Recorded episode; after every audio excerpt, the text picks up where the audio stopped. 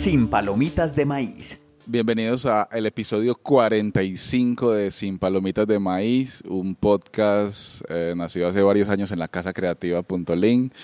¿Para qué? Para hablar de series, de televisión, de películas, de todo lo que se mueve, suena y sobre todo provoca un montón de cosas en el cuerpo. Eh, después de mucho tiempo volvimos. Eso es lo peligroso de este podcast, que volvemos siempre. Y volvimos, volvemos o volvimos, eh, como dice un sobrinito mío, eh, con un nuevo formato. La voz over que siempre habla eh, no está hoy porque es un tipo muy ocupado. Eh, y eso está muy bien, pues no, no, no, no, me va a quejar, pues Eh, esperemos que vuelva eh, pronto como este podcast. Y parece por ahora eh, eh, que, que estamos otra vez. Yo soy Juan David Escobar eh, y estoy acompañado como siempre, y qué bueno, por Felipe Barrientos. Eh, ¿Cómo está Pipe? ¿Cómo Bien, bien, no, ya acá pensando en eso que hablabas, como que chimba todos estos años viendo series, como que las series entraron muy de lleno a la vida de todos, pues para consumirlas y eso es chimba, porque es, el panorama audiovisual está muy rico en, historias y en vainas. Entonces bacano todos estos años que nos hemos también dado la tarea de consumir series para hablar de ellas, es un parche bacano y analizarlas y, y- recomendarles a otros que, que hay por ahí rodando en las diferentes plataformas. Entonces es muy, muy bacano de, de- seguir con este podcast llamado Sin Palomitas de Maíz. Un saludo a Carly. Un saludo a Carlos. El nuevo formato consiste en lo mismo de siempre, conversar entre amigos, eh, en el mismo tono de siempre, eh, como parceros que se toman un tinto y recomiendan cosas que se ven con el alma, con el amor, con las manos, con todo. Eh, y tenemos un- una edición este, esta vez, hay cámaras. O sea, la gente que está escuchando todo bien, pues, ¿cierto? Pero la gente que de pronto en Spotify en YouTube le dio play, nos estamos viendo, no porque seamos egocéntricos y nos veamos muy bonitos, sino porque tenemos cámaras y podemos y los servidores están ahí en las plataformas, usémoslos. Y también porque somos diáfanos, ¿sabes? Porque siempre mostramos, decimos que nos escuchan dos o tres personas, la gente que nos, que nos quiere nos escucha y nos gusta como mostrarnos. Para eso tenemos estas cámaras aquí. Y el nuevo formato consiste, además de tener cámaras, de hablar de una sola serie Pipe, una sola serie. Eh, hablar lo que dure y lo que necesite la serie. Eh, va a tener ingredientes como voz pops, entrevista, no sé qué, pero creo que va a tener nuevos ingredientes porque seguimos como siendo creativos y realizadores de contenidos, entonces vamos a tirar aquí cositas, pues. El voz pop le gusta mucho a Pipe, eh, que entonces me alegra mucho que él va a hacer voz pop muy buenos y invitados. Y cuando sea posible, y hoy fue posible, eh, tenemos un amigo de redes, de, trabajos también de antes, se llama Oscar Alarcón, Oscar Alarcón, eh, en redes Oscar Alarcón con K, Con K. y no menos importante, cucuteño, ¿cierto? 100% cucuteño. Hola Oscar. ¿Cómo muchachos. A Cúcuta, morir. a morir. Sí. Doblemente glorioso Sí. Cúcuta Deportivo, por supuesto. No tenía otra opción si nací allá. Ahí muy, lo, lo- lo- porque su bio está y también porque yo no conozco mucha gente cucuteña, pues es raro. Qué bueno. Eh, vale, gracias por venir, parce, por... No, a ustedes por la invitación, qué chimba. Eh, entonces, nada, eh, esta es una conversa y quiero como iniciar la conversa antecitos con, como para hablar del tema de la serie que vamos a tratar y porque es un tema muy pasional, muy humano. Eh, La música, la música en, en- mayúsculas, ¿cierto? A todos nos toca la música, nos mueve, así seamos arrítmicos como yo, no bailemos como yo. Eh, químicamente la música nos produce siempre algo. Eh, todos crecimos escuchando la música de la radio. Un poquito más entrando al tema, vimos surgir a NTV y vimos casi ver el ocaso de. Eh, vimos las bandas en vivo, los conciertos. Bueno, eh, eso nos, tocó la retina y el, corazón. Eh, eran de grabar en cassette. ¿Cómo comenzó la vida de ustedes grabando en cassette? Por supuesto que sí. Yo personalmente, además, soy hijo de un periodista que hacía radio. Entonces, lo primero, mis primeros recuerdos, uno es mi papá eligiendo sus LPs para ir a poner en su programa de radio, que era un programa de boleros, cha-cha-cha, ¿cierto? Musiquita vieja. Y luego en la emisora con él, loco, porque tenía dos millones de LPs a mi disposición para hacer lo que quisiera. Qué Entonces delicia. yo iba y me grababa mis propios cassettes en la emisora, ¿cierto? Pero luego, también grabando obviamente en la emisora y uno diciendo, ojalá en esta no me vayan a tirar el pie de la emisora cuando, pan, ah, se cagó la grabación, hay que borrar y tal. Sí, obvio, grabador de, de emisora 100% toda la vida. Y obviamente, hombre, cassette, su nombre. Y a mí el cassette Nos cruza, define el cassette. cruza, la vida, ¿no? Y pensando mucho en lo musical, de hecho me tatué el- Un nuevo el- tatuaje. No, no, ese fue el primero que me hice en la vida. el ah, usted no tenía más tatuajes. No, ese fue el primerito. Y es un cassette. Exactamente, es un cassette, pero de música. Es de esta pues, de música, no, es un cassette de audio, un cassette sonoro para grabar voces o para grabar música. Y a mi vida llegó mucho para pasar de cassette a cassette de parceros que nos rotábamos la música. Esas grabadoras de mucho- doble casetera eran una maravilla. Era una maravilla el, el rec y el play a la misma vez, entonces como que esos objetos sí hacen parte como, como de esa adolescencia, infancia y del compartir, sobre todo que eso era una chimba, porque entonces, hey, préstame el caseto para, y lo mismo la, la, la, la- la emisora, pues como lo mismo la, Que uno esperaba la... la canción o el pedazo donde de- lanzaban la- el concierto, por ejemplo, y no se lo grababa y grabé un par, o sea que uno, uno también hacía ese, ese- esa función, esa tarea de, de- de guardar para la memoria para después. Y bacano era porque tenía que ver con lo electrónico, con los objetos, entonces el cassette siempre tanto que vea. Y las voces también, creo que cuando llegan esas grabadorcitas, a- no sobre Mm, todo nosotros claro. que nos tocó en la carrera, eh, grabar mucha entrevista, las voces también es como la En memoria. cassette. La memoria. Placeres que se pierden las nuevas generaciones. Un pelado de 18 años no tiene idea qué es grabar un Yo cassette. estaba pensando cómo Pipe le explica a los hijos ese- esa cosa que se hizo ahí en la Yo mano. Ellos entienden eso. Yo tengo un montón de casetos todavía. De hecho, en estos días estaba mirando. ¿Y cómo reproducirlos 40. Sí, Ah, hay una grabadorcita ahí, pero sí, como que digamos que enseñarle a ellos o explicarles. Un tesoro, Esos días bueno. que fuimos a Telemedellín al tour con los, con los chicos, eh, el disquete, por ejemplo, explíquele qué era el disquete a Simón. Como, Ay, parce, ¿qué era el disquete? Que tres, tres cuartos ahí. ¿Qué era el disquete? ¿Y el grande era de cuánto? ¿Cinco y, cinco y medio? Ese de 5 pulgadas, sí, Cinco. ese era como de 5 o algo Cinco así. y medio, creo. Yo tengo un recuerdo de... Uno, es que los cassettes, había una marca que uno ponía en el titulador, en la cosita que para poner el nombre del chimba. varios. Varios. Porque era era la emisora Lo que tiraba- tiraran en la emisora. Sí, sí, entonces era varios. Y yo tengo recuerdos de las canciones con el pie de la emisora. O sea, había canciones de rock en español que para mí están aliados, pegados al, al locutor, ¿cierto?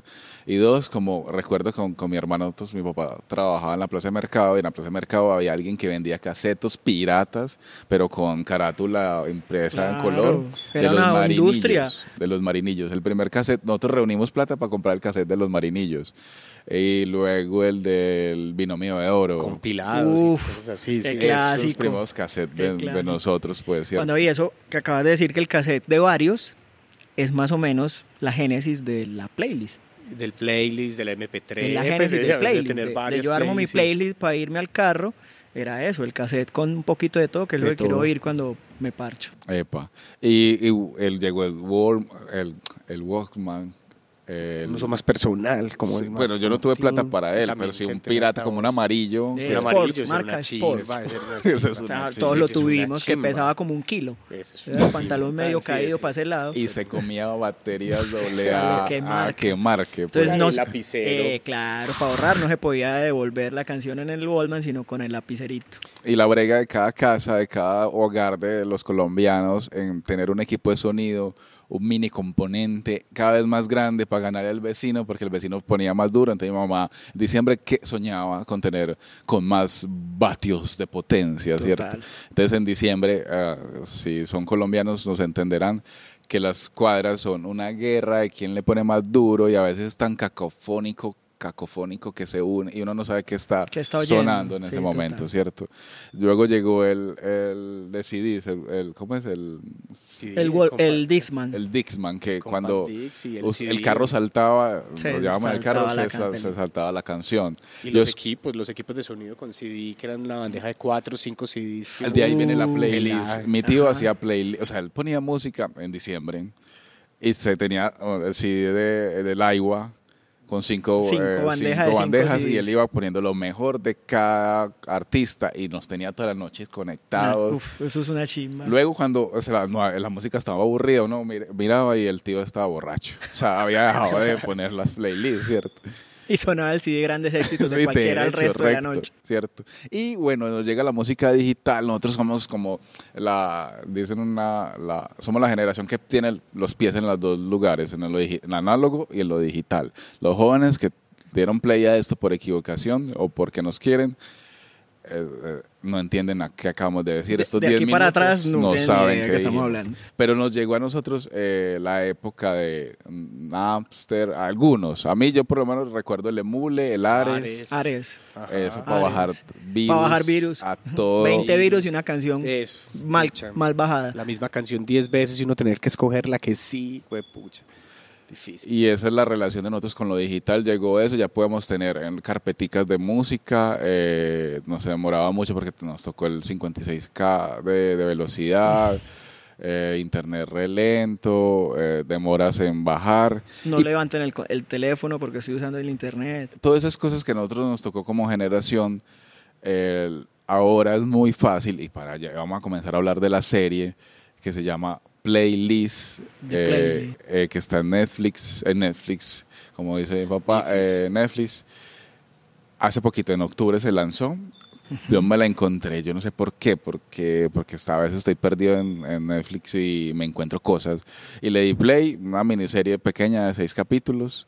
Aquí vamos a hacer la sinopsis. El trato que vamos a hacer es, vamos a hablar un poquitico sin spoiler, Sin adelanto, sin contarle a nadie de qué va la serie, más o menos con abrebocas y después si nos abrimos toda la, la galería y hablamos sin tapujos contando todo lo que hay. Entonces, eh, no sé si se atreven a alguien a decirme la, la sinopsis, a contarme de qué va la serie, sin contarme de- los finales. Eh, no, yo creo que brevemente es una miniserie que cuenta la historia, ellos dicen la historia ficticia de la creación de Spotify.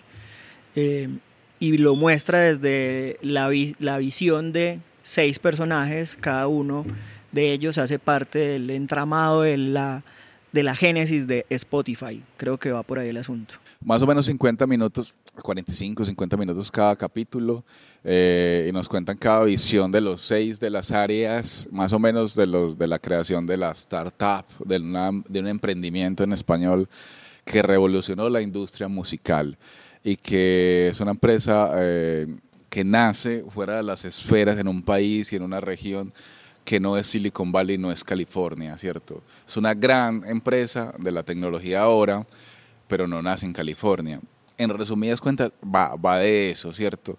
Eh, entonces, los dejamos en, la, nuestra corbercita ahorita chiquita, es, bueno, llegaron, la- uno podía descargar, y esta gente eh, comenzó, a- abrió, YouTube comenzó en el 2006 más o menos, Sí, 2004, 2006, 2005, 2006, Facebook también estaba por esa que época acá naciendo Eso, acá es 2006, 2007. sí. estaban brotando por todo el mundo empresas que iban a ofrecer servicios que para ahora son muy comunes eh, naciendo en muchas partes del mundo naciendo como donde escribir cosas cortas donde postear fotos donde escuchar eh, o ver videos. Todo estaba naciendo en ese momento. Y en Suecia eh, en el 2004, época muy importante esto, para, pues, por lo menos a mí me emociona mucho el Pirate Bay, el, puerto de los piratas, un portal de la época .com que co- coge la tecnología P2P, que es eh, compartir entre los usuarios, Usuarios.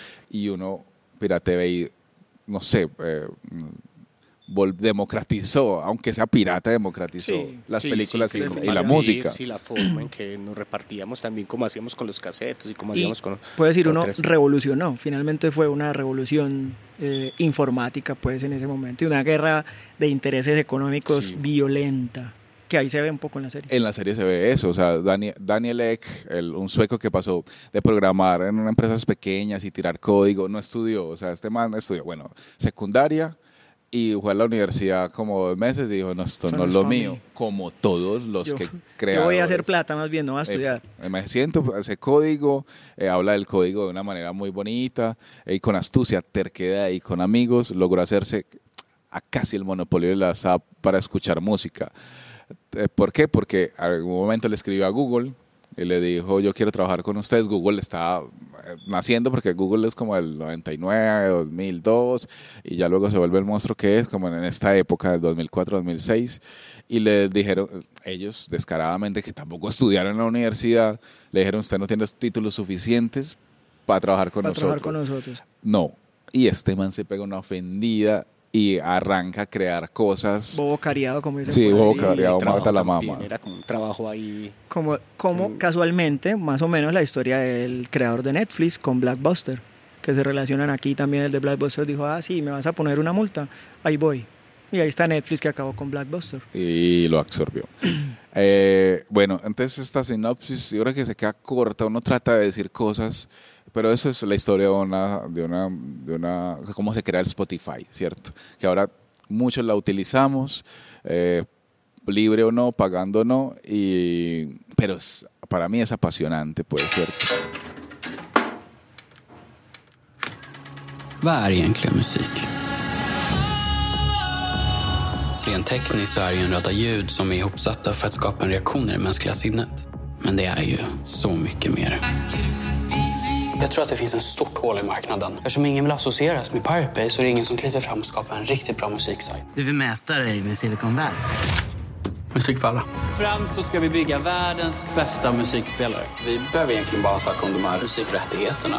Men det får ni ta med skivbolagen. Ingen vill betala för någonting som de kan få gratis. Och en ny gryning kan börja. Om inte vi stänger ner dem snart, ja, då finns det ingen bransch kvar att rädda. Du har tänkt att köra en demo här på gatan? Det här är inte som någonting annat du har sett förut. En laglig streamingservice. Ja. Och det här är ju helt otroligt. Vilken som helst. Vilken som helst. Artisterna får betalt, är en win-win för alla här. You want music? Pay. Vi måste visa branschen att vi kommer med lösningen. Jag kan de här människorna. Just nu skulle jag vara nöjd om folk slutade spela in mina gig och lägga ut dem på Pirate Bay. Du ber om någonting som är omöjligt. Nobody will ever sign a deal that involves free music. The game has changed. You believe the size of your business model creates a problem for artists. Yo antes de irme a los spoilers y abrir la conversa más, si quiero preguntarles qué sensación, con qué, qué sensación quedaron al terminar la serie del se- sexto capítulo, como qué quedaron. Uf. Para mí fue como, como mucha nostalgia, weón. ¿Sí? Sí, porque me, me llevó al 2004, me llevó, o sea, como que me puso en retrospectiva en ese momento y me ayudó a entender muchas cosas de las que pasaron, que en ese entonces para nosotros pasaban cosas y estábamos montados en esa ola, pero no la podíamos ver desde afuera como nos lo permite la serie y fue como, qué chimba esa época, weón, mira todo lo que pasó en esa época, tan poderoso. Y, y también como mucha pues a mí me, me generó mucha satisfacción el hecho de que de entender que, que esa startup fuera eh, sueca y no de Silicon Valley y como de alguna manera les dijo a los de Silicon Valley ustedes son los putas pero vea yo cambié el mundo de alguna manera Spotify cambió el mundo entonces hay como esas dos la, la primera sensación o para mí la gran sensación que me deja esta serie es la nostalgia que me parece muy potente y tal vez por eso me enganchó tanto siendo una cosa que debo decir y confesar, no me gusta Spotify. O sea, No no, uso sos Spotify, usuario no. de Spotify. Solo uso Spotify para oír podcast. ¿Tienes, tienes eh, cuenta? No. La abres por un- Facebook, sí, por sí, total, Google, por donde sea, pero no me, no me O sea, gusta consumes Spotify. desde el podcast, no me gusta la música. interfaz, no me gusta a veces ni siquiera el algoritmo, Vale. eh, no me gustan, no sé, nunca me pude enganchar. Tal vez, no sé, puede ser que yo soy de esa generación YouTube un poquito más arriba de los 40 y nunca me enganché con Spotify, nunca, no he podido. Solo, pues para oír música no, no va. A veces me pasan en la fiesta como el tío que pone música y venga yo pongo música y me dan Spotify, me embalé, porque a veces no sé ni cómo echar para atrás. Sí, no, sí. no, me embalé, no me pongan a poner música en Spotify, yo pongo en YouTube. Tengo cuenta premium en YouTube y, Ah, vale, y uso vale. ahí. Pero, pero sí, no, no uso Spotify y por eso me pareció personalmente a mí mismo tan particular que me gustara tanto la serie siendo que la app no me gusta, pues. Felipe, que Creo que antes de, de- de hablar de algo que, que- que toca, como dice Oscar, desde la nostalgia y de, y de lo musical también, ahí como cruza el consumo de uno a, a la hora de buscar y conseguir la música que uno eh, consume cuando está triste, cuando está contento, cuando está entusado, cuando quiere una fiesta. Eh, hay algo que me gusta mucho de la serie y a la pregunta tuya pues, de qué, qué deja la serie es seis capítulos, seis personajes, seis formas cada uno de ver su experiencia con la historia. Eso me parece muy chimba, claro, porque cada uno, como seres humanos, acá vemos todo desde, desde, acá, desde la percepción de cada uno y, y así sea la misma vuelta, la misma situación, cada uno pues, la interpreta o la ve o la cuenta de otras maneras. Eso me parece una chimba. Porque en últimas termina siendo eso, como la visión de seis personajes, cada uno de la, desde un pedazo de- de esta idea maravillosa de, de- lo musical para compartir, que después se vuelve otras cosas como hablaremos ahora, pero desde la visión, desde la industria misma de la, música de la música que en ese momento estaba en un quiebre, en, un- en un- en un- una depresión también ahí, que ellos estaban despidiendo miles de personas al año. Eh, el tema de la, de- claro, de la ley, cómo aparece el tema de los derechos de autor, nosotros que venimos de esta era más anarquista, el compartir o de, o de, pues reconozcamos y, y demos los derechos, pero venga que yo quiero también consumir desde, desde es más fácil porque yo no tengo los recursos. Desde el, el- el programador, claro, miren, cuando uno ve la historia desde el programador, cómo, cómo, cómo, cómo se cuenta, ¿cierto? La- y la visión del artista, entonces me quedaba con eso, como a lo último, por eso dejaba como esta reflexión final del, desde el artista, claro, en últimas es el artista eh, y el consumidor más que todos estos depredadores que hay en el medio, pero es el artista en últimas el que se beneficia o se o queda damnificado en medio, en medio de este algoritmo que es ahora el mundo digital, ¿cierto? Y a la hora de consumir y lo que nos tira. Eh, yo sí consumo Spotify desde no pago, ¿cierto? Hay veces me pego de gente que me presta, pero no pago, consumo los podcasts, consumo cierta música, escucho, sí, como que tengo ciertas playlists. Eso es un buen regalo, hacer una playlist, dato. Eh, hacer como tú haces una playlist Los datos de coqueteo sí. Felipe. Eh, no, me la han hecho, entonces gracias a esta chica que me lo hizo. Eh, pero creo que desde eso, desde el consumo, desde el encontrar música nueva, creo que Spotify es muy, muy chimba con eso, como, como te recomienda a vos eh, sonidos nuevos, músicos nuevos, pero hay otras trampas que creo que aparecen en, en lo digital. Claro, todos estos días que aparece la gente compartiendo el tema de eh, como mi fest, mi festival Mm, de Spotify, sí, sí. según Lo que que más consumo, el año escucho, pasado era lo que más escucho, que, que en últimas también como se vuelve eso, como otros nos están vigilando también los consumos, y eso es bacano, pero también tiene su, su doble cosa por ahí. Sí, la Big Spotify Data, es- pues. pero chimba, Estamos dándole chimba. mucha data a Spotify. Eh, pero la serie, y eso me, me deja eso, cómo se cuenta y la reflexión a lo último con el, con el artista, como, como en últimas, o se beneficia o, se, o está damnificado en medio de eso, y cómo, cómo vemos la reflexión final a través de la ley. Y esa reflexión final de cómo el artista finalmente se beneficia o no y uno va y mira y resulta que hoy en día también los artistas de Spotify están recibiendo al parecer nada, ¿no? Pues como, como cualquier tres pesos entiendo que Spotify a ellos les da como muy poca plata en regalías, eso entonces la revolución y él fue para nosotros, no para el músico. El músico sigue diciendo, pues, Spotify no me sirve, un culo, no me da plata. Sí, pues como- conocimiento, como sí, eso, cierto, un reconocimiento. músico que por likes o por Sí, claro. reproducciones, Pero por si de plata no le es. están dando.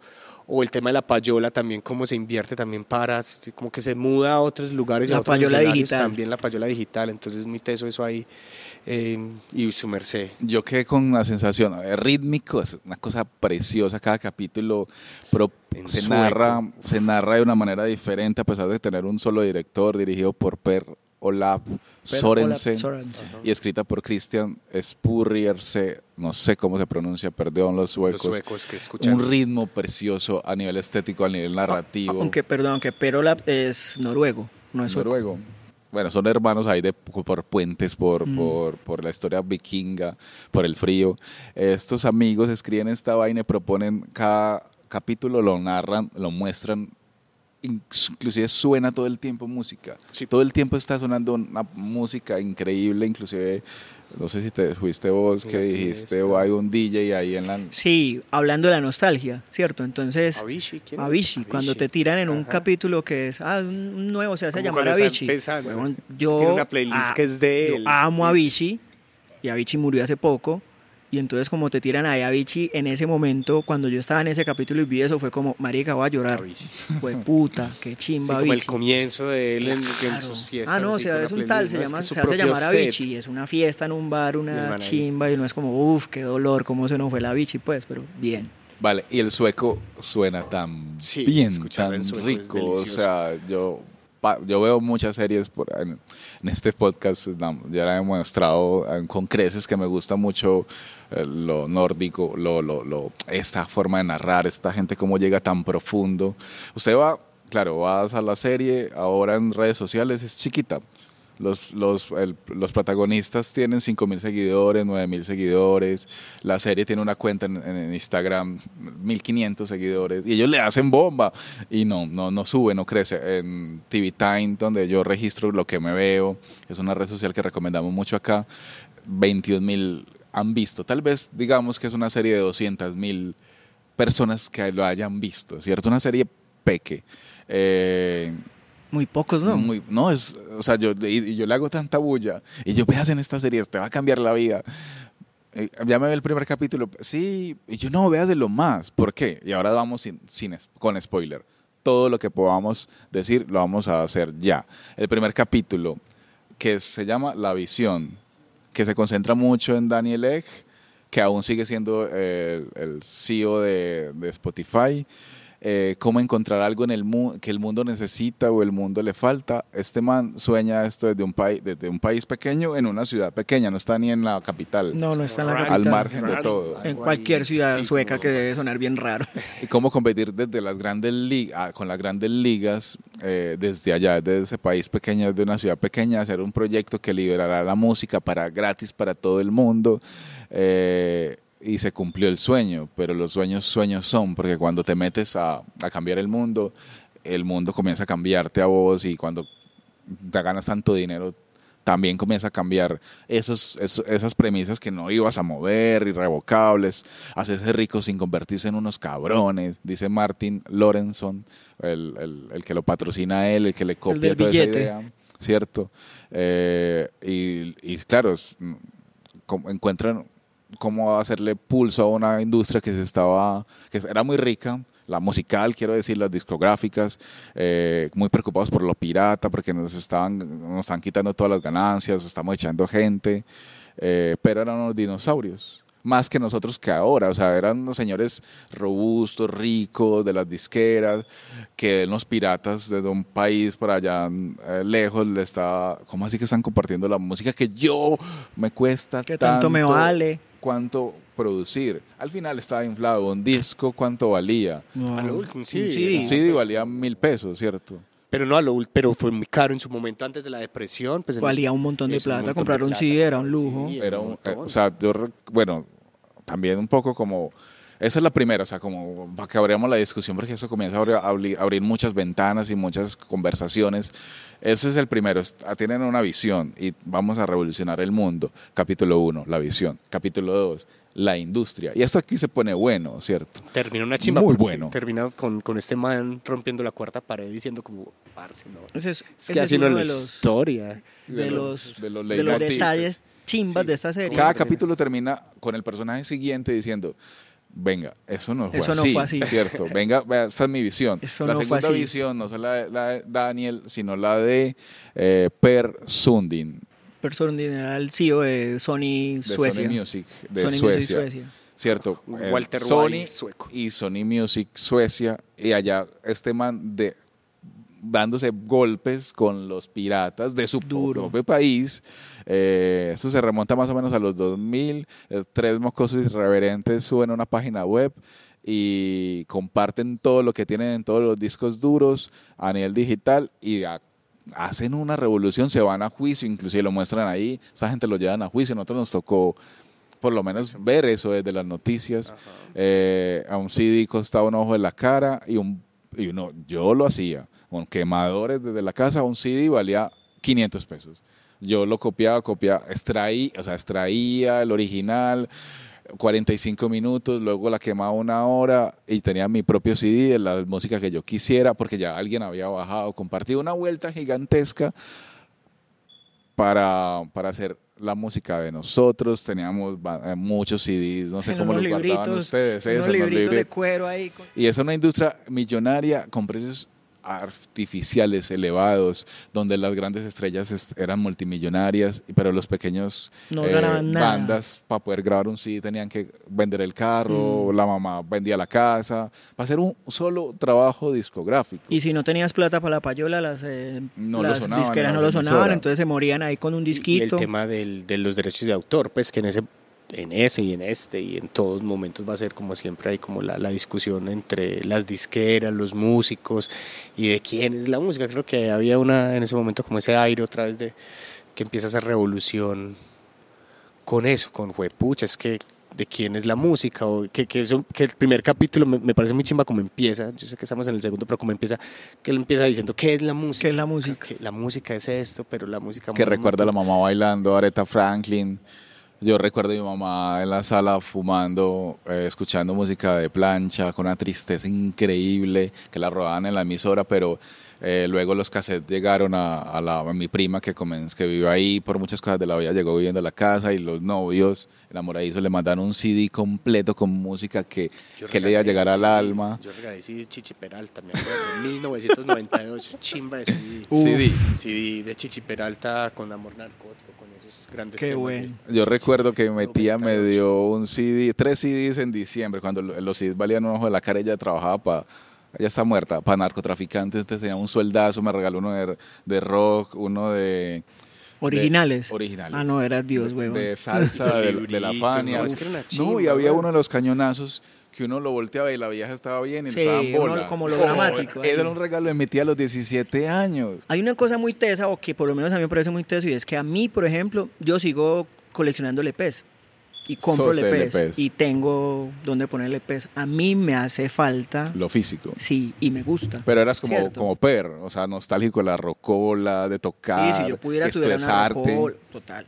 Los Total, libros. A muerte, a muerte. Y los libritos que traía el CD, a mí eso me hace falta. Me parece una cagada que la industria no haya entendido que eso estaba muy caro y que si tal vez se pudiera manejar de otra manera, hoy tendríamos tal vez muchos CDs a la venta originales e igual Spotify, ¿cierto? Uno se lleva la playlist para Porque es que el CD se la vuelve algo ya obsoleto por el tamaño, porque Claro, pero- empezamos a reducir como todos los, los dispositivos y los objetos.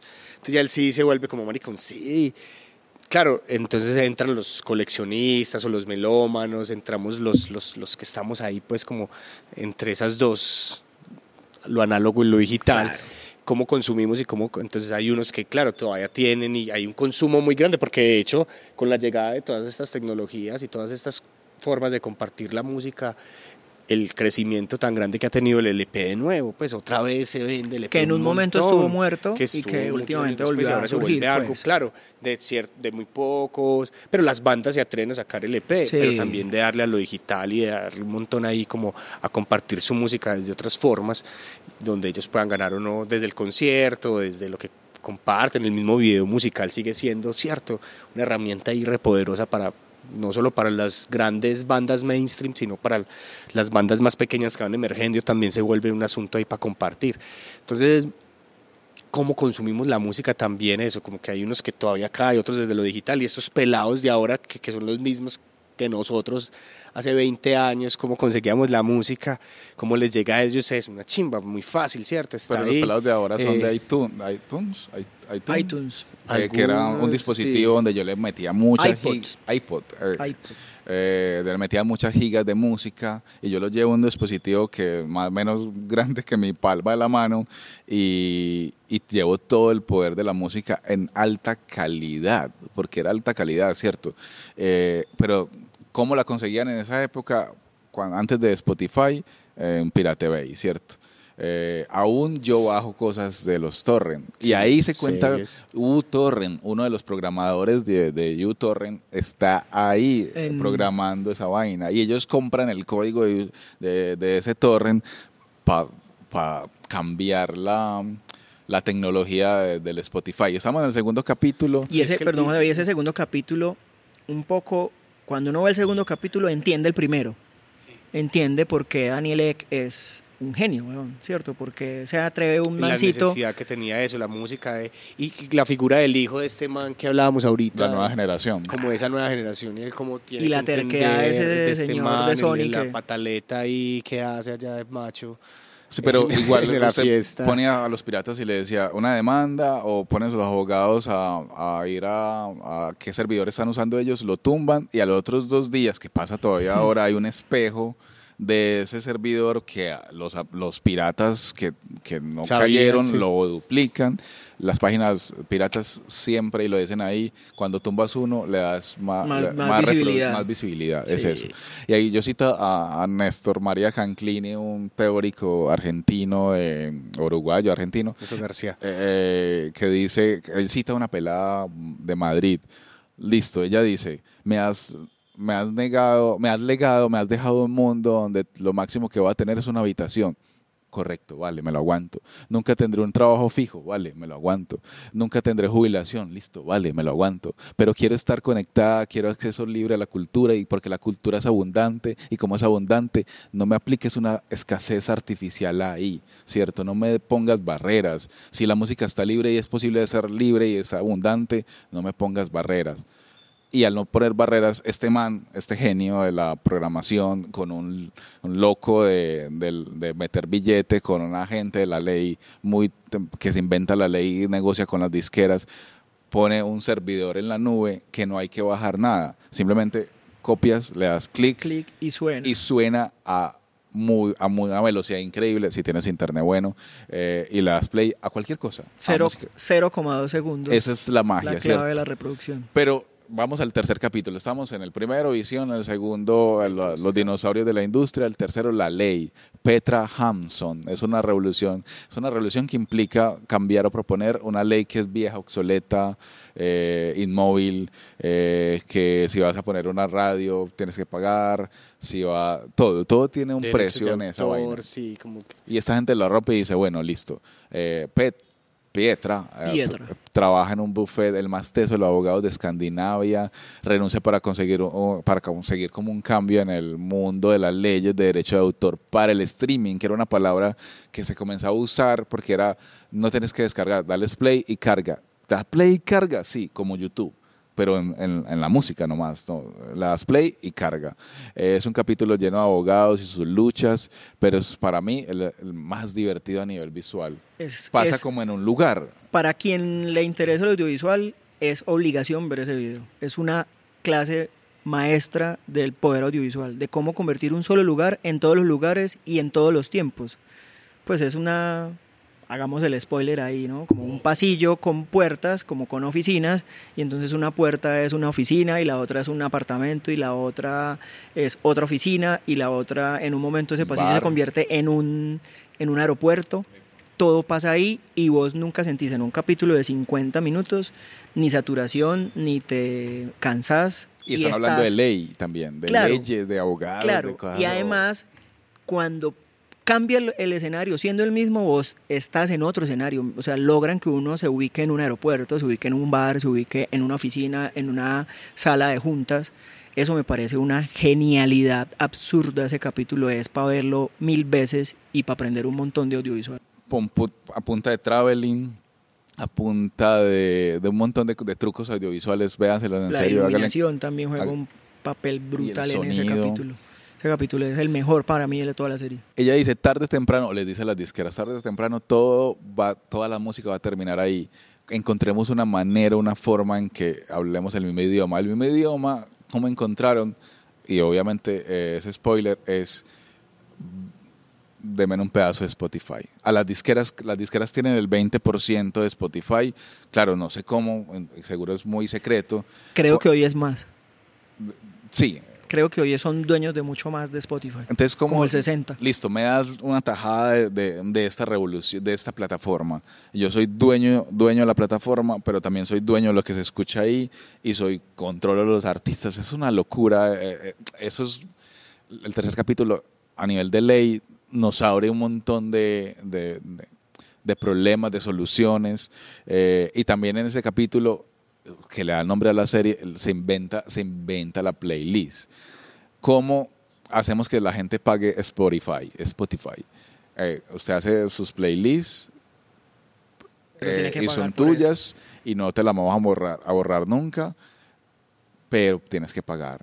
Ah, ¿quieres libre? Sí, vas a, siempre vas a escuchar un comercial al al inicio, No puedes mover canciones. no poder, de eso, no poder mover canciones, tienes que escucharte la canción maluca que te vas escuchando y que te pusieron ahí, que te recomendaron, un montón de, de, de, de vainas para que te digan, no, yo sí voy a pagar Cinco lucas. 5 Sí, lucas, 20 lucas, ya están 25 mil pesos, ¿cierto? Eh, ahí se inventan esa vaina de la playlist. Cuarto capítulo, que también parece que va a ser aburridor, el del programador, el del código, con Andreas en, no sé cómo se pronuncia. Este man es un man que ve cosas en, en- en el aire, Un genio, código. desde que lo busca dice, quiero a los mejores y este es el mejor y Un él va a genio. armar el equipo. un loco, un nerd, una man sin amigos. Y ese capítulo está lleno de, de- de gráficos que están en la, en- en la pantalla. Eso es otro, para mí, de los super hits de la serie, es la, cómo logran esa didáctica de, de explicarnos una cosa tan compleja como el código y cómo lo hacen de fácil y de bonito además. De- Pues de- porque es- y, y creo que de los capítulos, este en la historia es una de las historias desde el- lo que hay detrás del programador, claro, su vida personal, el hecho de estar dedicado a esto, de ser un workaholic, ¿cómo es que dice? Workaholic, Workaholic. trabajólico. Claro, ser un genio, lo que implica también a la hora de relacionarse uno con los otros y con los otras y, y- y- y lo que le cuesta a él también en últimas eh, su relación, que también se cuenta de una manera muy bella, claro, que está asociada a esto que vienen hablando ustedes, que es todo este código y toda esta visualización que él puede hacer. Es, es- es historia como que cruza ahí un montón porque es, es es violento y el, y el digamos el nivel de conflicto que se ve ahí entre el programador y Daniel Ek que exige más no, así como está está bien pero tiene que ser mejor y este man le dice marica no es imposible no usted sí puede hágale Y siempre es un conflicto con este man, con Daniel, como que la industria, la, la, la abogada. Tiene, el llama a los mejores programadores de, de Suecia, ¿cierto? De, de- de Escandinavia, digamos, porque también hay un montón de gente ahí, geniecitos locos, peludos, raros, que tiran código, son los mejores del mundo, ¿cierto? Eh, y la trama aquí es cómo ese equipo de programadores es capaz de hacer, hacer lo que dijimos ahorita, de 0.2, 0, 200 mili- milisegundos, para que usted le dé clic y en 200 milisegundos me lo traiga de una, ¿cierto? Basados en P2P, porque pagar los servidores era una fortuna. Inclusive hay una cifra que yo decía hace 10 años, YouTube valía al día un millón de dólares soportar que todo el mundo vea videos. Ahora de estar en 10 millones de dólares, que YouTube te dé el video de una porque trabaja con servidores. Servidores, Ellos dijeron, no, no, no, no, vamos a quebrar, vamos a trabajar con P2P y este man encuentra la forma de trabajar P2P, pero híbrido porque trabaja con servidores y P2P. Se inventan un nuevo protocolo que cambia Internet porque es decir, podemos perder datos. Esta gente necesita rapidez. Nosotros lo que hacemos, le damos una canción ya, pierdes datos como el MP3, que uno, cosas inaudibles, que uno, que uno no percibe que se perdieron algunos datos, pero te damos la canción de una. Compran ese, ese el uTorrent para que Spotify sea más teso, crearon el protocolo. Y Andreas era, era era- el mundo socialista sueco, que todo gratis, mejor educación, eh, la, la generación feliz, la generación que tenía mejores escuelas.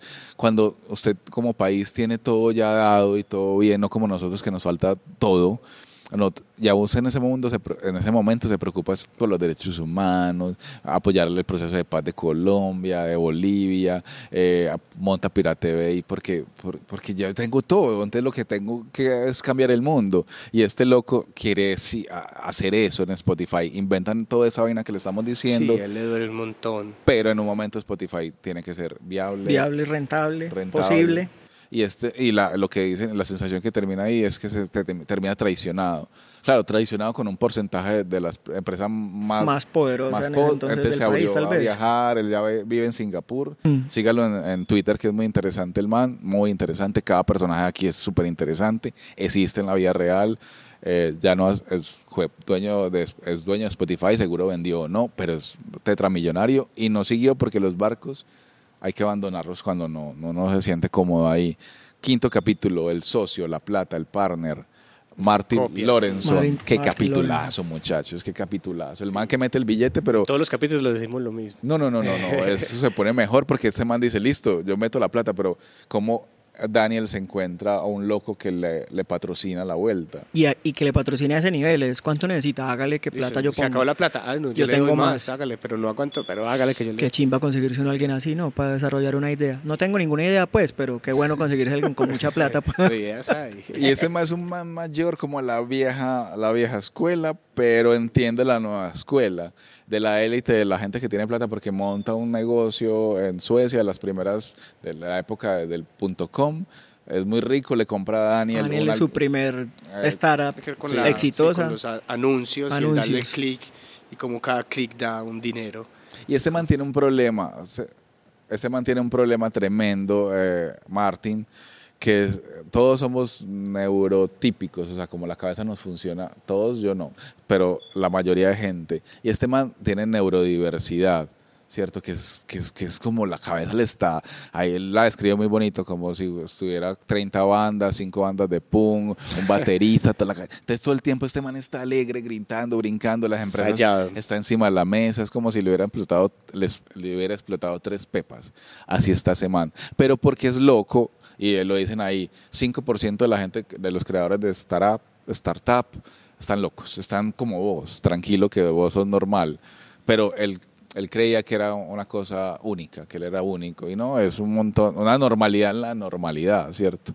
Y este man, bueno, eh, se consigue también los inversores a punta de estrategia de ser loco también, de ir a decir, yo ya tengo un inversor, y no tenía nada, se estaban tenía quebrando. nada. sí. Sí. tenían pocos días y como jugando con el No tiempo. tenían los, ahí. de- los derechos, no los habían logrado y el man seguía metiendo billete. Y entonces va a los inversores, porque los ricos, cuando son ricos, ya son ricos, pero lo que quieren es estar de primeros en la movida, en la próxima movida, en la jugada. Tienen que estar ahí en lo que se va a mover.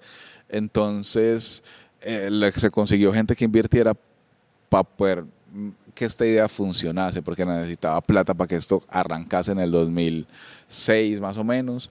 En el 2008 Spotify eh, valía más o menos 250 millones de dólares. En el 2010 el doble. En el 2012 2 mil millones de dólares. Ya cuando vales más de mil millones de dólares eres un unicornio. En Colombia tenemos solo un unicornio que se llama Rappi que vale más que eso. Tal vez vienen ahí, Plaxi viene por detrás, que ya consiguió inversores para empujarse. En unos años tal vez valdrá eso. Pero cuando eres un unicornio, todo el mundo quiere invertir, porque esa vaina es una cosa Rentable, que el- el- la plata trae plata, ¿cierto? Y con tantos millones, eh, ahí comienzas a ser rey y ahí entra la, la traición a lo que usted soñó y comienzas a ser hijo de puta y comienzas a, a, por ejemplo, que un Martin, un loco de estos, no cabe. No cabe porque hay que estar en la bolsa y en una bolsa no cabe un man que está saltando y gritando todo el tiempo. No cabe es porque Taylor Swift dice que me tienes que pagar más porque mi música es la que más se está Es escuchando. la que más suena. Entonces, este Increíble, man- eso nunca lo podido entender. ¿Por qué? ¿Qué, qué no entiendes? Que sea Taylor Swift la Ah. artista más escuchada en Spotify. No porque me parezca mala música, por supuesto que a quien le guste, pero Este Pero- año es Bad Bunny, el conejo malo. El más escuchado El más en escuchado. todo el globo terráqueo. Ajá. En todo el globo terráqueo. Y las cifras están ahí porque esa gente tiene la data. De muy eso, teso. ¿cierto? Pero bueno, a- en- entiendo un poco más a, a Bad Bunny sin ser tampoco de mis artistas favoritos. Pero de verdad que Taylor Swift no lo entiendo. Pues no sé. Me parece muy teso que, haya sea, que haya sido en algunos años la más escuchada. Pero bueno. Voy a tratar... Ahí, ahí Dani, perdón, eh, Juan, que con ese capítulo de este personaje, creo que hay otro, ese capítulo retrata otro hit de la serie y es dos cosas que para mí son claves y es, los guionistas son unos monstruos porque te están contando una historia súper enredada, a veces pero aburridora y, y vos estás súper enganchado, pero además es súper verosímil. Puede que lo que nos estén contando ahí no sea tan verdad, sí o qué, pero es absolutamente verosímil. Y lo otro, la creación de los personajes y la actuación de este personaje es O sea, yo no sé, tendrá que ganarse algún premio, parce. A mí este personaje Sí, me en parece. toda la serie, es que en, to- en todos los capítulos es fundamental. Este man es, uno Ajá. lo ve y este man está, está estallado todo el tiempo. Y es es ese personaje que- clave ahí como en todo, en Esto- la creación. ese capítulo me parece clave por eso. Ahí dije, pues ahí fue como el momento que yo, esta gente fue muy calidosa para hacer esto y, es- y este casting pues con este personaje, que, que man tan teso para hacer ese personaje. Que sí debe, exis- pues sí debe estar basado en, en este man, porque, Sí, seguramente debe ser porque así, ¿no? este man sí, sí se necesitaba esa locura ahí al Y lado ese montón para de plata. Eh, eh, manejar ese... Hablemos de plata, ¿cierto? Eh, eh, Spotify más o menos es, es un monopolio ahora en día en casi todos los países es el, es el rey, ¿cierto? Eh, las disqueras son dueños de eso, no la van a dejar caer porque, porque están ahí metidos en el negocio. Eh, y, sobre todo Spotify ahora como Netflix no da ganancias. Voy a hablar un poquitico, y como dicen en la serie, es- me voy a poner aburridor, pero aguántenme.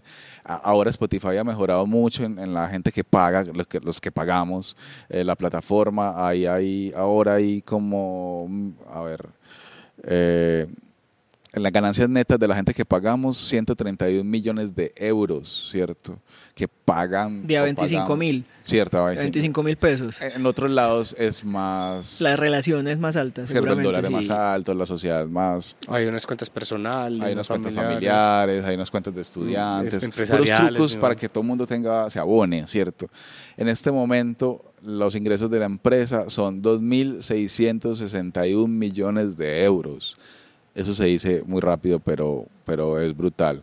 Eh, Spotify le paga a los artistas y a las discográficas el 20, eh, 1.990 millones de euros. De los 2.661, 1.990 se van a pagar de derechos de autor, ¿cierto? ¿Y cuánto le llegará a los, a los artistas? ¿Tienes el dato? No. El 70% se queda en la disquera, decían ahí en el guion. El 30% para los, para los, para los eh, artistas, ¿cierto? Pues los costes es más o menos, tenés que meter Spotify 296 millones de euros de publicidad y marketing. Eh, la investigación, el y más de, fueron 250 millones de, de- de euros. Eh, la empresa ha mejorado un poquito las ganancias en el primer trimestre del 2001, al año pasado.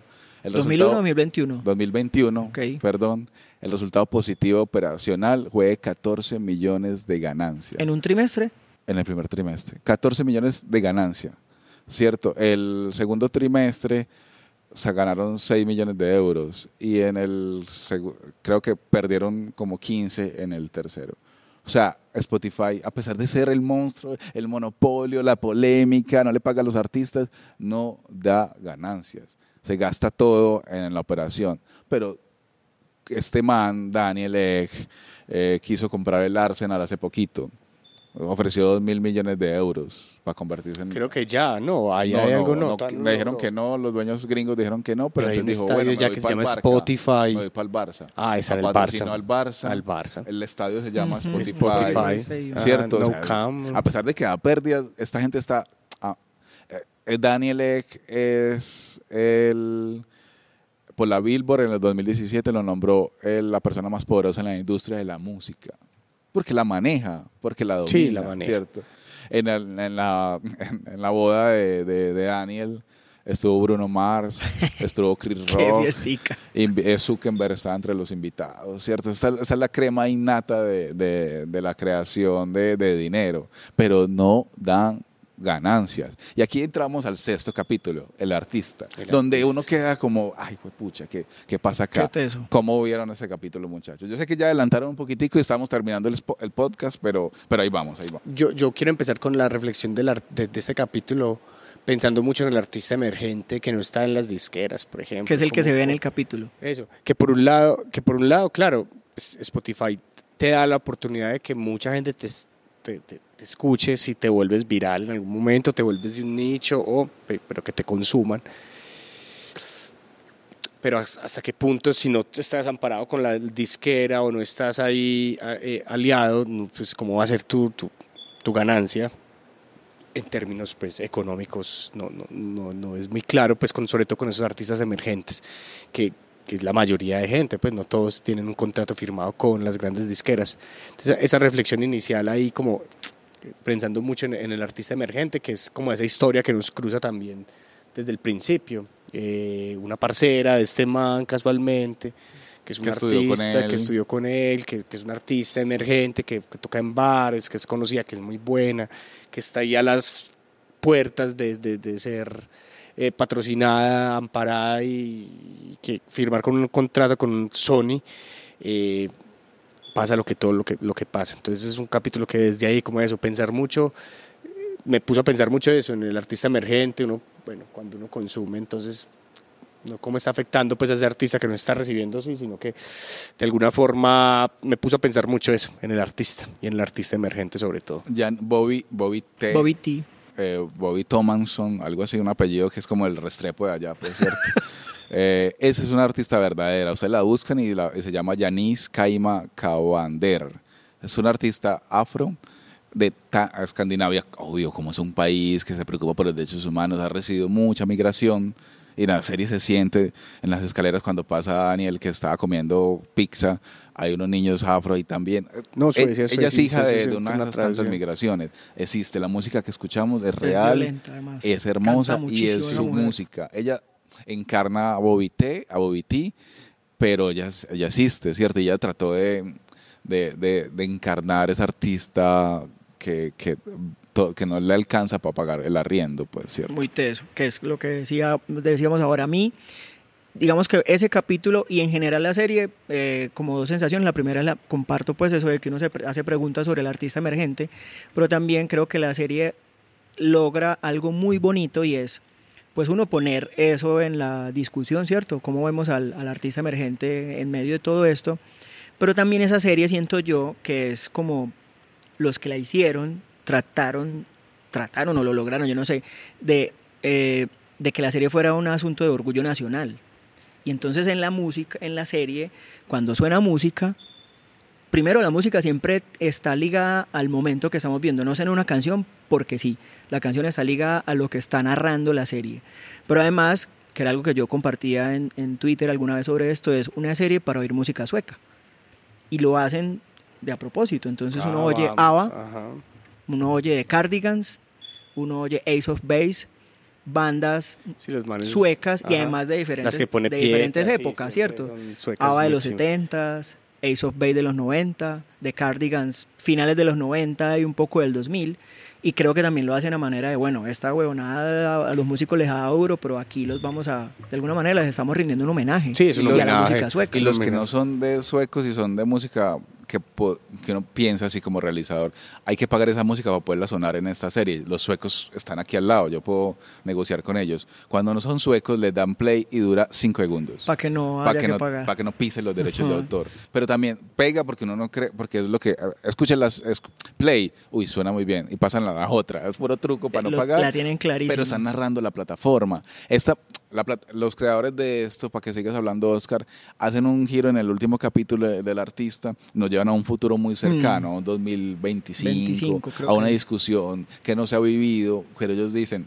eh, Es el, allá el artista que se siente explotado por, por, por esta multinacional, que ya es multinacional, que tengo 200 mil reproducciones al mes en Spotify, pero me tengo que tener un trabajo, tengo que hacer muchos conciertos y no me alcanza para darle un iPhone a la niña ni para pagar nada y como, bueno, hay comida en, en el refrigerador, pero, pero nada más. Y, y se dice que la, música es la industria lo que está nos rota. cruza. eh, los ricos, los 10 más ricos de Europa son dueños de la misma plataforma de streaming. O sea, los dueños de Spotify son los 10 más ricos de Europa. No es casual, ¿cierto? A pesar de que no da, no da réditos, pero con- son un monopolio. Y esa es la discusión. Y uno termina el último capítulo mal. Mal es, quiero salirme de Spotify mañana. Yo que la tengo. Y de alguna manera siento yo que esa es una como una statement, una declaración de parte de los que hicieron la serie, como a decir, vea, Spotify le pintó la cara de alguna manera a las disqueras, pero, el, pero tal vez ellos lo que dicen es, Spotify también tiene su trampa y tiene, tendrá que cambiar alguna cosa. se le pues. devolverá el boomerang de alguna Sí, forma. Exacto. Siento que para los, los productores, directores, todo es como, bueno, finalmente no estamos aquí lavándole la cara a nadie, aquí hay cosas que no funcionan bien y planteémoslos en 5 o 6 años cómo hacer la cagada. Y otra cosa clave ahí, Juan David, que creo que no es, que es importante que no la dejamos pasar sobre la música sueca, Y es que no es tan, para mí no es tan gratis que este fenómeno haya sucedido en Suecia. Porque tal vez uno nunca está tan cercano a eso, pero, pero si vos vas a ver, Suecia ha tenido una influencia muy potente en la industria de la música desde la producción. Entonces en los noventas vimos un montón de bandas súper exitosas, a una tal Britney Spears, a unos tal NSYNC, a unos tal Backstreet Boys, y todos esos fueron artistas exitosos gracias a unos productores suecos.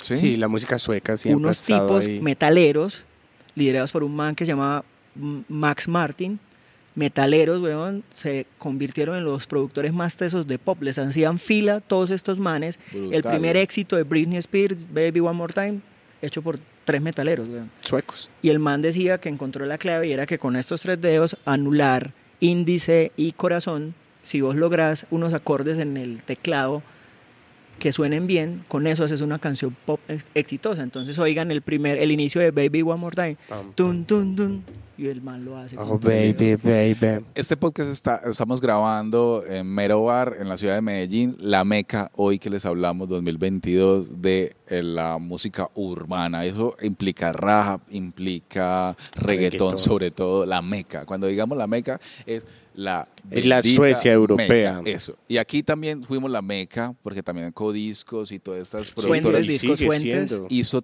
todos los discos que escucharon en los 90, En los América 70, 80, Latina, 90. ¿cierto? Inclusive Estados Unidos. Aquí tenían que venir a grabar.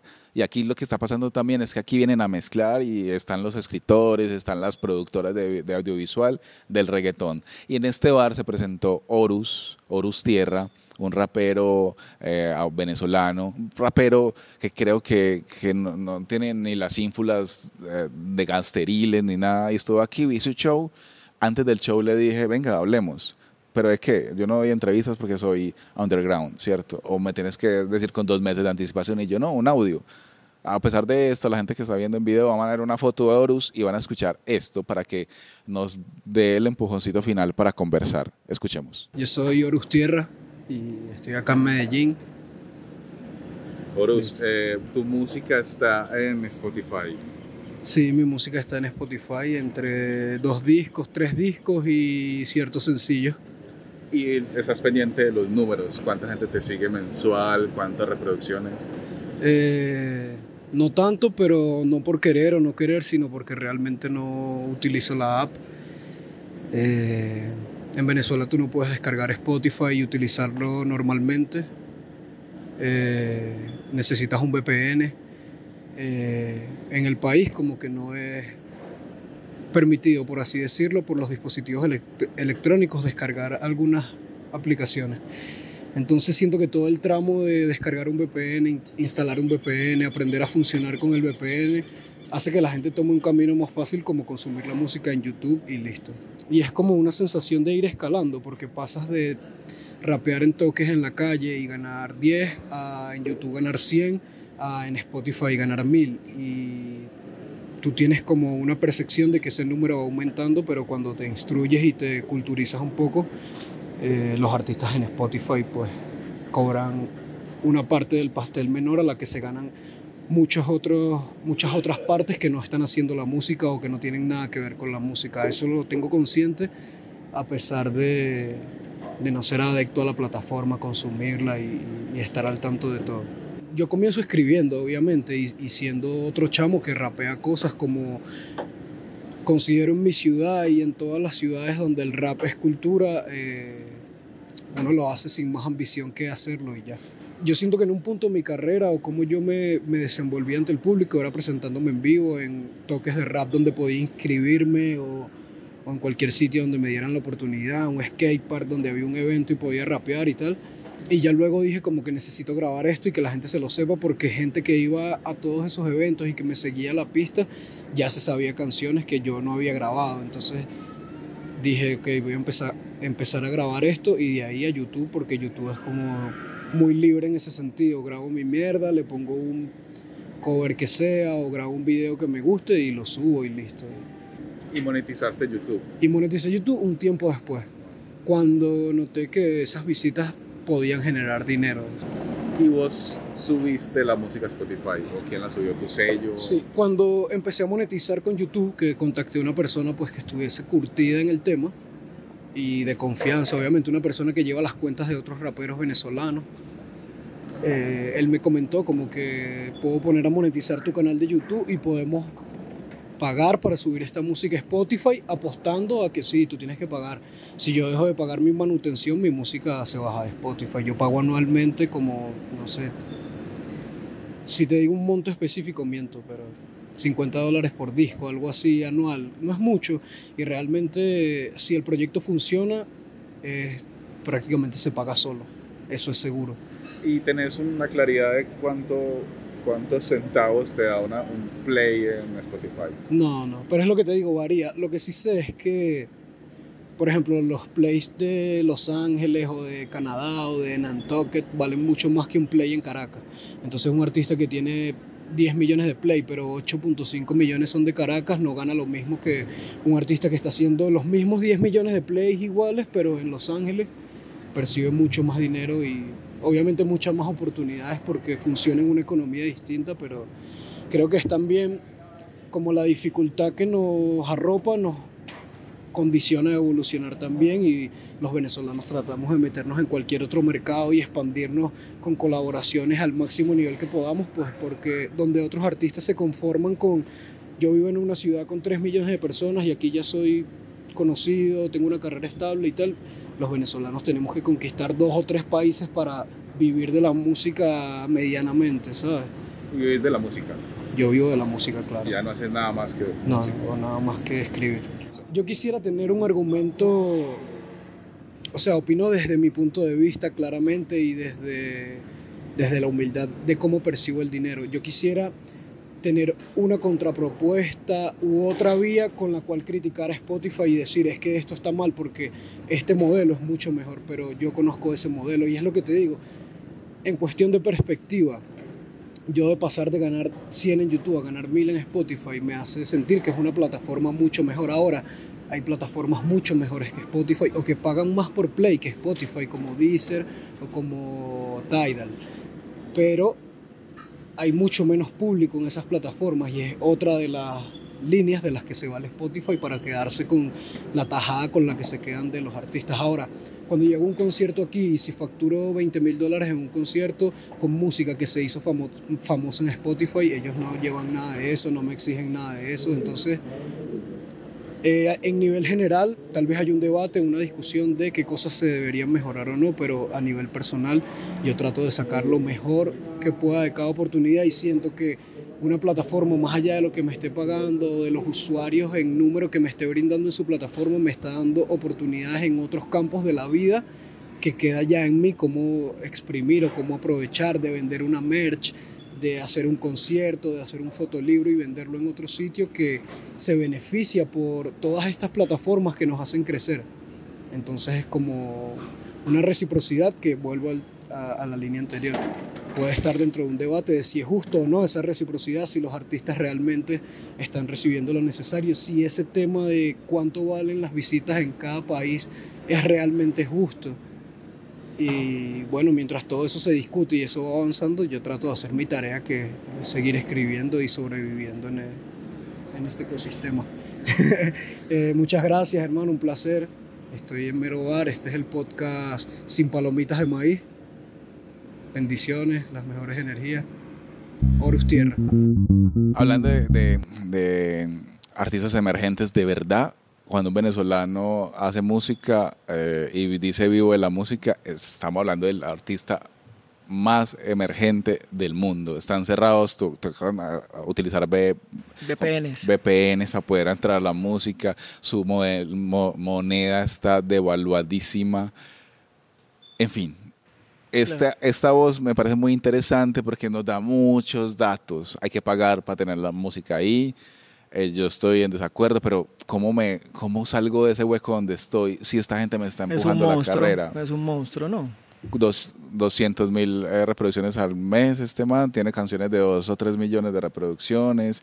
Spotify le está dando un, un, una vía por donde salir de, de, de, ese Caracas, donde tanto... Pues estuvo en Mero Bar. Y estuvo en Mero Bar, aquí hizo sus monedas, no, hizo sus monedas realmente. Y esa música es preciosa. Yo la, la conocí a él por YouTube, pero mezclé YouTube y Spotify para escucharlo, ya está, me gusta, está en mis playlists, es un man muy teso, pero nos pone a conversar. En la mitad del camino, eh, Spotify puede ser el demonio, ¿cierto? Después de ver la serie uno queda como tocado y me quiero salir, eh, pero también es el camino para, por ejemplo, el portero de Mero Bar, es un artista emergente, tiene una productora local y gana por todas las playlists, pero no les da plata a ellos yo quisiera tenerlo aquí, pero era demasiado largo para el podcast, pero se los ahorro. No le da plata porque con eso compran cámaras, con eso mejoran el estudio. Y este man tiene reproducciones, 200, 300 mil reproducciones, tienen sus canciones. Y es feliz, pero aún tiene rabia porque dice, no me llega nada. Y se la llega a la disquera, su disquera pequeña. Horus dice, tengo rabia, pero me dan la oportunidad de hacer mis conciertos y de rebuscarme. Pero los top, top, top si se ganan plata. No creas. ¿No? Escuché una entrevista hace poco a Don Omar. Todos sabemos quién es Don Omar. Y él decía que él no hizo plata. Su plata está en los conciertos y en otros negocios. Y explicaba que él tuvo un, un contrato con una disquera hasta hace poco y por ahí disquera de no sé cuántos años recibió 10 mil dólares una cosa así, o sea, una cosa que para ellos es ínfima, porque Don Omar sonaba en todo el planeta en algún momento, que uno quería que estaba haciendo las lucas. No, la plata no les llega tampoco por ahí. Muchas veces, o ahora, la plata de esa gente está también por las giras, los conciertos, ta, ta, ta, ¿cierto? Creo que es que no estoy tan enterado del tema, lo, es, lo que hoy sé, digamos, que estamos hablando es por lo que he visto en entrevistas a artistas que me gusta mucho oír a los artistas hablar de su negocio y de lo que hacen. Y por ejemplo, ese man decía, no, yo mi plata la hice, el man montó una finca y se puso a cultivar cosas y montó una empresa de otra cosa y por ahí le llegó su plata. Pero decía, yo perfectamente pude haber no hecho plata si me dedicaba solamente a la música, las discográficas y a las reproducciones de mis discos. Y eso es lo que pone en boga el último capítulo, eh, que lo lleva al 2025, tal vez eh, llevar a este man al Congreso de los Estados Unidos, que es la policía del mundo y dice, pues los artistas necesitan un sueldo o fijo. Y este man, Daniel Eck, dice, pero yo doy 1.900 millones a las disqueras, ¿dónde está esa plata? Y no gano plata. Obviamente sí gana plata porque es un negocio que está girando billete. Es, ¿dónde está la plata? Si yo la paso. Yo no soy el, yo soy el rey, pero no soy el que tiene la caja. Pipe, ¿qué piensas de todo eso ya para terminar? Últimas reflexiones. Yo creo que hay un asunto con, con esta nueva era que, que, ya no es tan nueva, pero que, que nos tiene en, este, en esta década va a ser la, la, que va a imperar en un montón de cosas y el tema del algoritmo, ¿cierto? ¿Qué nos proponen los algoritmos de Spotify, de YouTube, de todas las plataformas que consumimos? Porque en últimas son, son los algoritmos y cómo, se, cómo nos cuando entramos a esas plataformas, cómo, cómo nos aparece lo que nos aparece y nos recomienda lo que nos recomienda si eso es a través de play y que los artistas ganan a través de likes, ¿cierto? Hasta qué punto las, la payola se traslada a lo digital. Eh, porque me pone a pensar mucho es que los artistas entonces tienen que pensar, si, si bien es, es, bien duro crear una canción, eh, ponerla a sonar sonoramente bien poderosa con unos instrumentos, sacarla al mercado, grabarla, o sea, todo el trabajo que hay detrás de una canción Ahora ponerlos a los artistas a pensar en formas de marketing digital. Creo que ahí, o sea, estas eras es muy chimba porque ah, y uno lo comprueba con ellos. Yo hablé con un man que me dijo que es cierto, siempre es a través de otros, quién sabe esos otros cuánta tajada también se llevarán. Entonces, esto pone a los artistas emergentes, sobre todo porque los otros pues están amparados, a pensar en eso, en cómo, en otras cosas que no deberían pensar, ¿cierto? Porque para eso hay otra gente que es, esta gente debería estar pensando en hacer música, en escribir, yo gano por escribir, ¿cierto? Valoro un montón es que como consumidor, claro, yo la tengo muy fácil, yo busco en la medida que pueda, si pago o no pago, pues eh, encuentro más fácil, pero busco la música que necesito, tengo una playlist de gente que también por ahí hay unas payolas de gente que hace playlists, ¿cierto? Y Spotify es el rey de esto, eh, pero también es una era muy chimba por eso, porque es que estamos compartiendo, estamos conociendo músicas de todo el mundo, estamos conociendo gustos de gente de todo el mundo, estamos...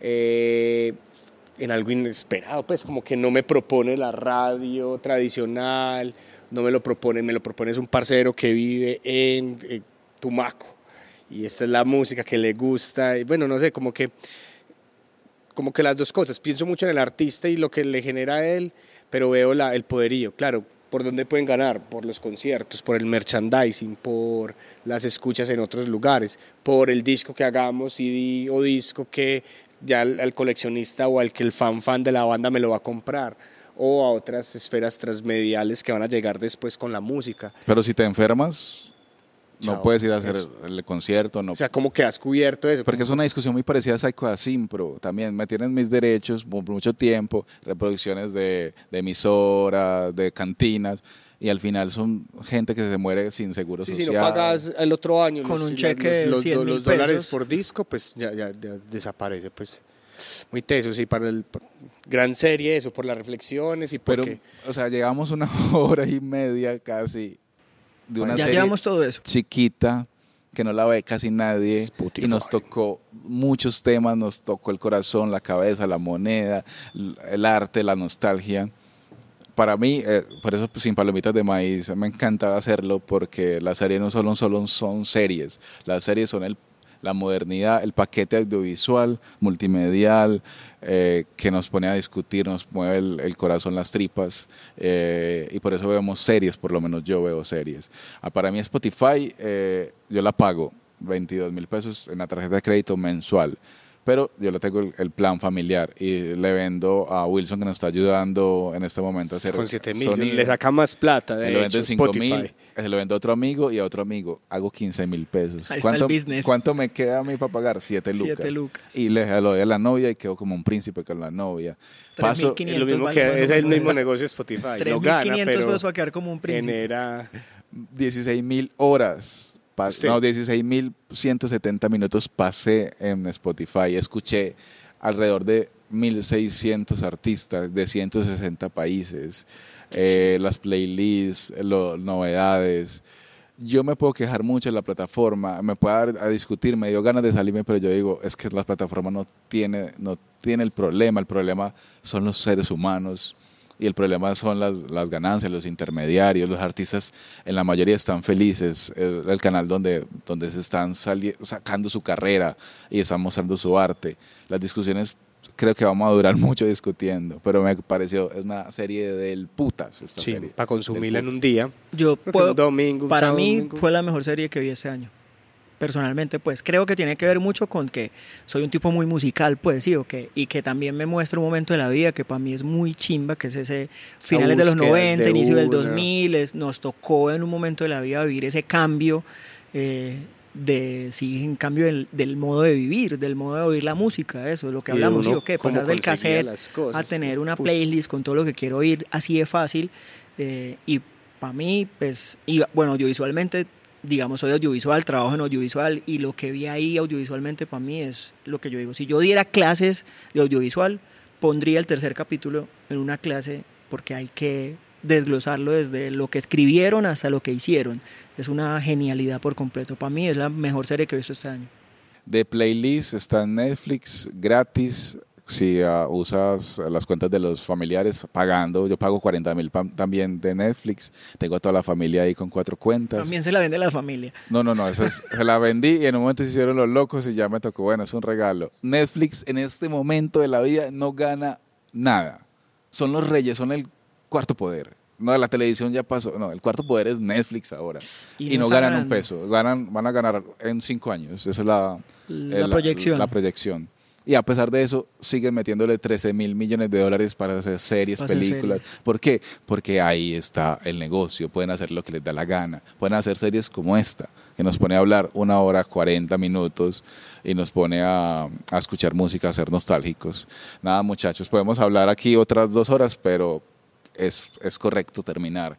Muchas gracias por venir, Oscar, por tomarse la tarea, por, por hablar. Gracias por la invitación. Qué parche más bueno. Vuelvan a invitar. Luego hablamos de otra serie. Segurísimo. Pipe. Sí, no, yo creo que a todos es que nos escriban qué serie queremos que quieren Epa. que hablemos y, Y si quieren idea- hablar aquí, que hablar eso, como que, que alzan la mano. Oscar también para que vuelva y una chimba siempre acá dispuesto a hablar de las series que, que consumimos y que vemos. Eh, eh, estamos grabando desde de Mero Bar eh, en, el- en Medellín, Colombia, con equipos de Punto Link, con producción de también de Mero Entretenimiento. Eh, editamos en Premiere y en Audition. eh, y gracias por escuchar y por ver. Wilson, gracias. Gracias, Wilson. Sin palomitas de maíz.